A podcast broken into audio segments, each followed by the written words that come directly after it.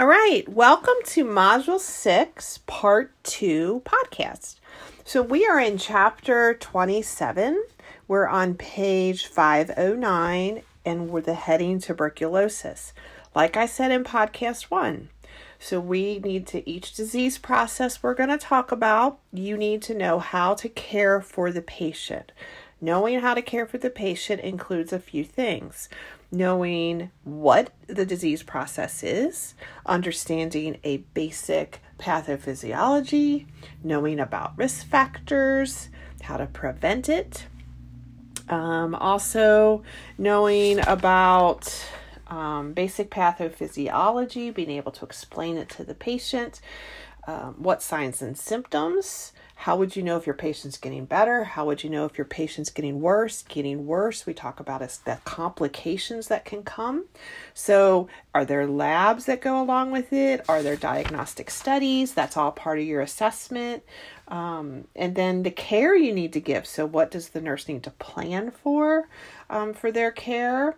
Um, and then interventions that the nurse would anticipate that would include drugs. So, what drugs would they give? So, knowing informations about the medication. Um, what does the nurse need to know before they give it? What do they need to monitor for after? What teaching needs to be done for the drug? So, all of that drug information you bring forward from pharm. Um, and then other interventions. What do you need to teach? What do you need to do? How often do you need to do assessments? What are some other things you might have to have the patient do um, in order to take good care of them. And then lastly, evaluation. So, how do you know your patient's getting better? So, going through the nursing process. That's what this course is about. How do I take care of patients with whatever disease process? So we start with tuberculosis on page 509. So you need to know what tuberculosis is. You need to know the risk factors. So who's at most risk for TB? Then we move on to um, the pathophysiology, so understanding the organism that causes it, and then basic understanding of what's happening in the body. That's on page 510. Then you need to know um, the difference between an active um, TB infection and then a latent TB infection. So it's latent means someone does not have um, active disease, but they have a positive skin test, but they're asymptomatic. Um, so that we would need to treat both. So clinical manifestations of, of active TB need to know those signs and symptoms. Um, you need to understand um, complications that could have and really the complication i want you to know is that if people don't take their medications like they're supposed to it can ch- it can change into a drug resistant tb which is very very dangerous. Uh, you need to know how to read a skin test how you would identify if it's positive. Um, quantiferon gold is a blood test that they can do. X rays um, will tell you, um, will support if they see something on it. So sometimes we do chest x rays as a backup, but not the main test. If they get someone gets a, um, a skin test that is positive, they're going to be doing an x ray. And then you're going to get a culture. So you're going to get um, AFB cultures so acid based fast bacillus um, studies also to uh, diagnose TB. Then we move on to interprofessional care. And so it starts talking a lot about medications. So knowing that there are different drug combinations that they are giving for active TB versus latent TB. So if you see on table 2712, you can see that there's there's different stages. There's an initial phase and then there's a, a, a maintenance stage. And they're getting more than one drug. This is to help prevent multi-drug resistant TB. Um, you want to know some of these medications have some pretty pretty wacky side effects. So you want to know about that. You want to know about the fact that rifampin can, you know, change their body fluids to orange. That's important to do teaching. You need to know that a lot of these are going to cause liver toxicity. So, knowing the signs of hepatitis, knowing that um, We need to be watching their liver levels. We need to tell them not to drink alcohol when they're on these medications, and also knowing how difficult compliance is because they have to be on it for a long period of time. Then we move on to the bottom of 513 Bacilla camelid guerin vaccine. So the BCG vaccine, knowing that that's a live vaccine that's given um, in different parts of the world where TB is highly prevalent. It's not used in the U.S., but that you, if you meet someone that has had that BCG um, vaccine, they may test positive for um, TB on a skin test. They will have to have follow up chest x rays to monitor. Then we're moving on to page 514 that goes through the nursing management of someone with TB. Um, knowing that we want to prevent TB, very important. Um, but if you need to know what to do for a patient that might walk into your ER with signs of TB. So, understanding that we need to put them in airborne precautions immediately. So, know what airborne precautions is, know uh, what room they're supposed to be in, know about, hmm, what about the air exchanges in that room? What is that called? So, you have to know all of that. Knowing that they're supposed to, how they're supposed to take care of their secretions and then moving on to ambulatory care, that they're going to be going home. You need to understand about how many cultures they're going to get, how to minimize exposures to other people. Um, and that they uh, the health department has to be notified if someone has a positive TB, and the community health nurse will be following up. And knowing that if people refuse, or first you need to ask them about how they're taking their medications, if you still are having positive AFB smears um, to make sure maybe they didn't understand it, and then you're going to try and you know teach them to make sure that they understand how important compliance is. Um, and if that doesn't work, they may need direct observed therapy called DOT, which means someone watches them swallow the pill. All right, so now we're going to move on. So we skip a lot. And remember, if we're skipping it, you're going to get it somewhere else in another course. So we're skipping ahead over a lot of things until we get to pleural effusion. So that is under the heading pleural effusion on page 531, knowing that it's an abnormal collection of fluid. Um, so I want you to know that uh, a thoracentesis, which is on page 530, might be used to kind of pull that fluid off. Uh, you need to know as the nurse that what I do I need to monitor for um, if someone's when someone's having a thoracentesis and after it. On in this course we do not talk about chest tubes. That's coming in the future. So i do need you to know about pleural effusion and thoracentesis but that's where we stop. You'll learn about the fun things called chest tubes in another course then in the middle of 531 there's a tiny little bo- a tiny area called atelectasis um, you already know everything you need to know about atelectasis right because you learned that about post-op complication. So just bring that knowledge forward. Know how we can prevent atelectasis. And then we are done with chapter 27. Now we move on to chapter 28. So the first disease process we run into is asthma. So know what asthma is. Understand triggers for asthma attacks. I do not want you to memorize all of the trigger, possible triggers, but um, similar to what I asked you to know about the triggers of rhinitis, I want you to have an understanding of what some triggers can be for asthma attacks. So, go ahead and look at that. You look at table 28.1, tells you a lot of them, but like I said, do not write this all down. Just have an understanding and we'll have a discussion about them. Know a basic understanding of the patho that's going on with asthma. Can you explain the disease to the patient? Should always be your goal. Then, starting on the page of four, uh, 540 starting on page 545, sorry about that, under the heading clinical manifestations, know the signs and the signs and symptoms of an asthma attack. Very important. Also, there's a safety alert in the middle of page 545 about silent chest. That's essential to know. Essential. So, when you have someone who's been wheezing and really working hard, and then there's an absence of the wheeze, that's not a good sign. That's a sign that you're really in trouble. Um, then you can move on to the complications. You need to know about status asthmaticus, that that's life threatening. That's a, a, a, asthma attack we can't stop. Um, and so we have to, um, our goal is to just keep working to stop it. We're going to see an example of status asthmaticus in a video in class that'll help you understand that.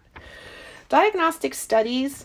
Um, so the diagnostic studies section is going to talk about spirometry. I really want you to focus on peak flow meter. So knowing what a peak flow meter is, um, and that we use we teach patients to use that to help um, manage their disease. So we move on to page five 47, the interprofessional care. So it's going to go through all the things we do for a patient who's having asthma. So you need to understand what's the difference between um, the drugs we would give for an asthma attack. So those are going to be, you know, short acting um, medicines to stop the um, asthma attack versus the long acting. Your long acting are your control meds. So when you think about the medications for asthma control, you want the patient to be on something that helps prevent asthma attacks. So those are our controller meds. And there could be a couple different ones that patients could be on. Um, they could be on bronchodilators, they could be on um, allergy uh, medications. They could be on um, uh, leukotriene modifiers. So there's all kinds of medicines they could be on. But so understand they could be on uh, long acting corticosteroids that they either inhale um, so knowing the difference between short acting and long term and long acting, knowing that when someone's having an asthma attack, we're giving them the short acting. That's what we need to give them, which is your albuterol. So review that medication about whatever areas that you um, need to review. Bring that drug information forward from your pharm class. And also know that you you know knowing about that we give medications we're giving a lot of inhalers. So the use of a spacer with a metered dose inhaler. Um, and then if you move on to page 5 554 you see directions of how to take uh, a meter dose inhalers. Nebulizers are going to be used. Um, you're going to see, especially with your albuterol, um, if they're hospitalized, they're, they're you're going to see nebulizers more often. They can also have those at home. And you also can see they may use dry powder inhalers, so DPIs, and there's a figure 28.8 that shows someone taking that. So review your medication and then review what do we need to teach our patients about medicines, which is on the bottom of 555 patient teaching related to drug therapy. Then we move on to our nursing management. So, knowing that, um, what's the plan? So, if you see on page 557, the asthma action plan, there's a nice example there, figure 28 9. So, take a look at that. Also, if you want to look at table 2813, the patient teaching of how to use a, poke, a, a peak flow meter, we're going to really focus on in class looking about the green zone, yellow zone, and red zone. So that based on, you know, we want people to be in the green zone. That means no symptoms are present they just keep taking their controller medicines and keep going. If they're in the yellow zone, means they need to take their short acting um, inhaler and they need to not do taxing activity and hopefully they get back in the green. And then they're in red, they need to take their albuterol inhaler and get themselves to the emergency room because they are at risk for going into status asthmaticus, you know, having an allergy attack that they can't stop. Um, acute care, um, when we go back on page 556, so how we're going to take care of people, how often we're going to assess, going to make sure that they get their medication as needed. Pursed lip breathing, which is in table 2812, the patient teaching. We're going to talk about pursed lip breathing when we talk about COPD, which is next. So I would review that chart to make sure you understand how you could teach someone to do pursed lip breathing. And then talking about how to teach patients about how to take care of themselves at home. And remember, it's all about how do we prevent them from having an asthma attack. Then on page 560, we move to chronic obstructive pulmonary disease. And then there's a definition of chronic obstructive pulmonary disease, COPD. Then there are a sentence about chronic bronchitis, so know what that is. And then emphysema. So understand um, what those two things are. They used to be included in the previous definition of COPD. So you're going to hear about terms like chronic bronchitis and emphysema, so it's good to have an understanding of what that is. You want to know what the risk factors are for COPD. Then you're going to move on to 561 and know have a basic understanding of the pathophysiology. Can I explain the disease to the patient? Then you're going to look at the clinical manifestations, the signs and symptoms of COPD. The complications we're going to just touch on, knowing that the complication of, of cor pulmonale, um, we're just going to touch on that, that, that, that can be right-sided heart failure that can come from um, a complication of COPD. Acute exacerbation of COPD is on page 564. So, this is important to know what do I do for that patient that comes in? What are they going to look like? What signs and symptoms? And what are the things that I have to do to keep them safe? We're trying to prevent these patients from going into acute respiratory failure. Then the diagnostic studies is on page 565.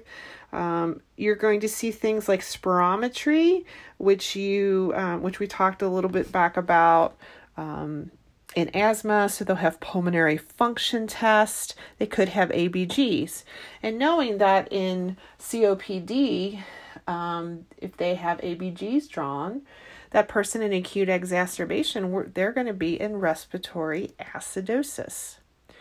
We're moving on to page 565. You can see at the top of table 2817, there's a little summary of the things that you might do. So, the diagnostic assessment and some of the management things we would do with COPD. Um, we're going to emphasize st- smoking cessation, which is on the top of 566. Drug therapy, drugs. Some of the drugs we use are going to be similar as the drugs used with asthma. So review the use of um, what medications, bronchodilators, and use corticosteroids. Um, then you're going to talk. We're going to talk a little bit about oxygen we have to make sure that our patients are not have do not have hypoxia. So we're going to use the smallest amount of oxygen they need to get the most out of it. So with your just know that your patient, not every person that has um, COPD is going to have this issue with oxygen, and you're not all going to know who's retaining the CO2 and who's not. Um, but you do want to make sure that the patients are not hypoxic so that their oxygen levels are not too low and they have enough oxygen. But we're just going to be careful and not be turning very high levels of oxygen on. That's what I, the takeaway is. You know, if the person's about to go into respiratory failure, you may have to put a 100% non rebreather on them until someone comes and maybe this patient needs to be um, intubated. Um, or there's a discussion that this is end of life because we can't fix COPD. Um, but we're going to, I want you to know that we're going to use the smallest amount of oxygen to get the greatest benefit.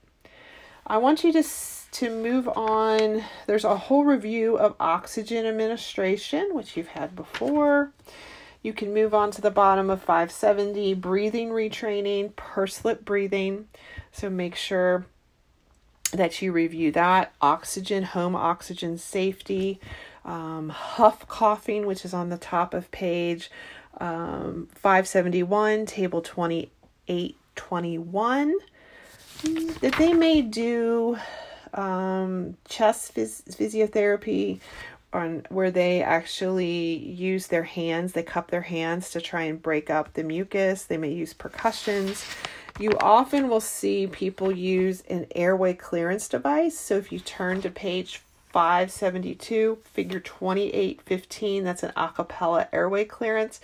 So they can use that and it kind of helps to break up some of those secretions.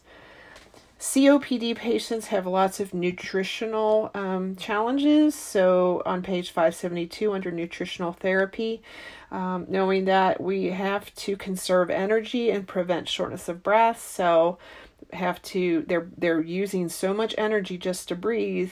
We need to have them have maybe six small meals a day. We need them to um, have supplements. Um, uh, patients being underweight is a, a a frequent problem. Um, so we're going to, you know, we're going to encourage them to have high protein, high calorie snacks, try and gain their weight. And then we're going to move on to page 573. So that's going through the nursing process, um, knowing the goals for your patient, health promotion, smoking, stop smoking. And always important for them to stop smoking.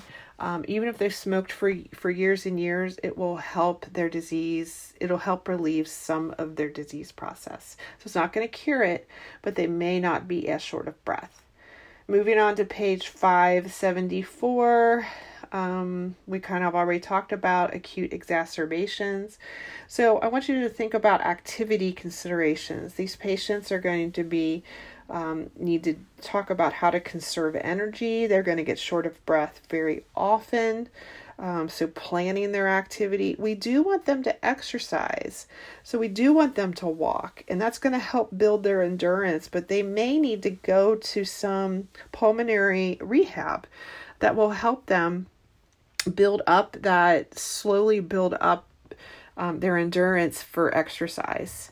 Um, it's very challenging to have COPD. Sometimes your patients can have um, some depression because they're just so short of breath. Um, and so they may need to talk to someone, um, a counselor, to help with coping. Moving on to the on the bottom of page 575 sexuality and sexual activity. We want to help them think about when to have sex that they want to do it when they have been resting um, when their breathing is best. Maybe they can take um, an inhaled bronchodilator when they're short acting before they have sex using pursed lip breathing during sex and then certain positions are going to be a little easier. And sleep um, knowing that it's sometimes it's very hard for them to sleep um, and so thinking about maybe they might even need to sleep kind of propped up um, and so that can that can be a challenge. And then end of life unfortunately there is no cure to copd um, and there'll be just you have to have the, the doctor will have discussions with them about what do they want at the end of their life um, and that can be really hard because it's really hard to say, I don't want to be intubated when you know if you're not intubated, you will die. Then we move to our very last thing we're going to talk about on page 580 bronchiolitis. So, know what bronchiolitis is um, and know the hallmark manifestations and know that what to do when, no, know when to call the doctor. so my big thing about it is when do I call the doctor? So I want you to focus on that. So knowing the nursing care and really knowing when do I what what, what when something happens, you need to call the doctor and when is that? And then that is the end. Woo! Of module 6. Hopefully this helped bring out some of the important things. Again, remember, you need to it, you need to ask yourself can I walk in the room and care for somebody with this disease? So that's the level of knowledge you need about these disease processes is is could I safely care for someone? Thanks for listening. Have a great day.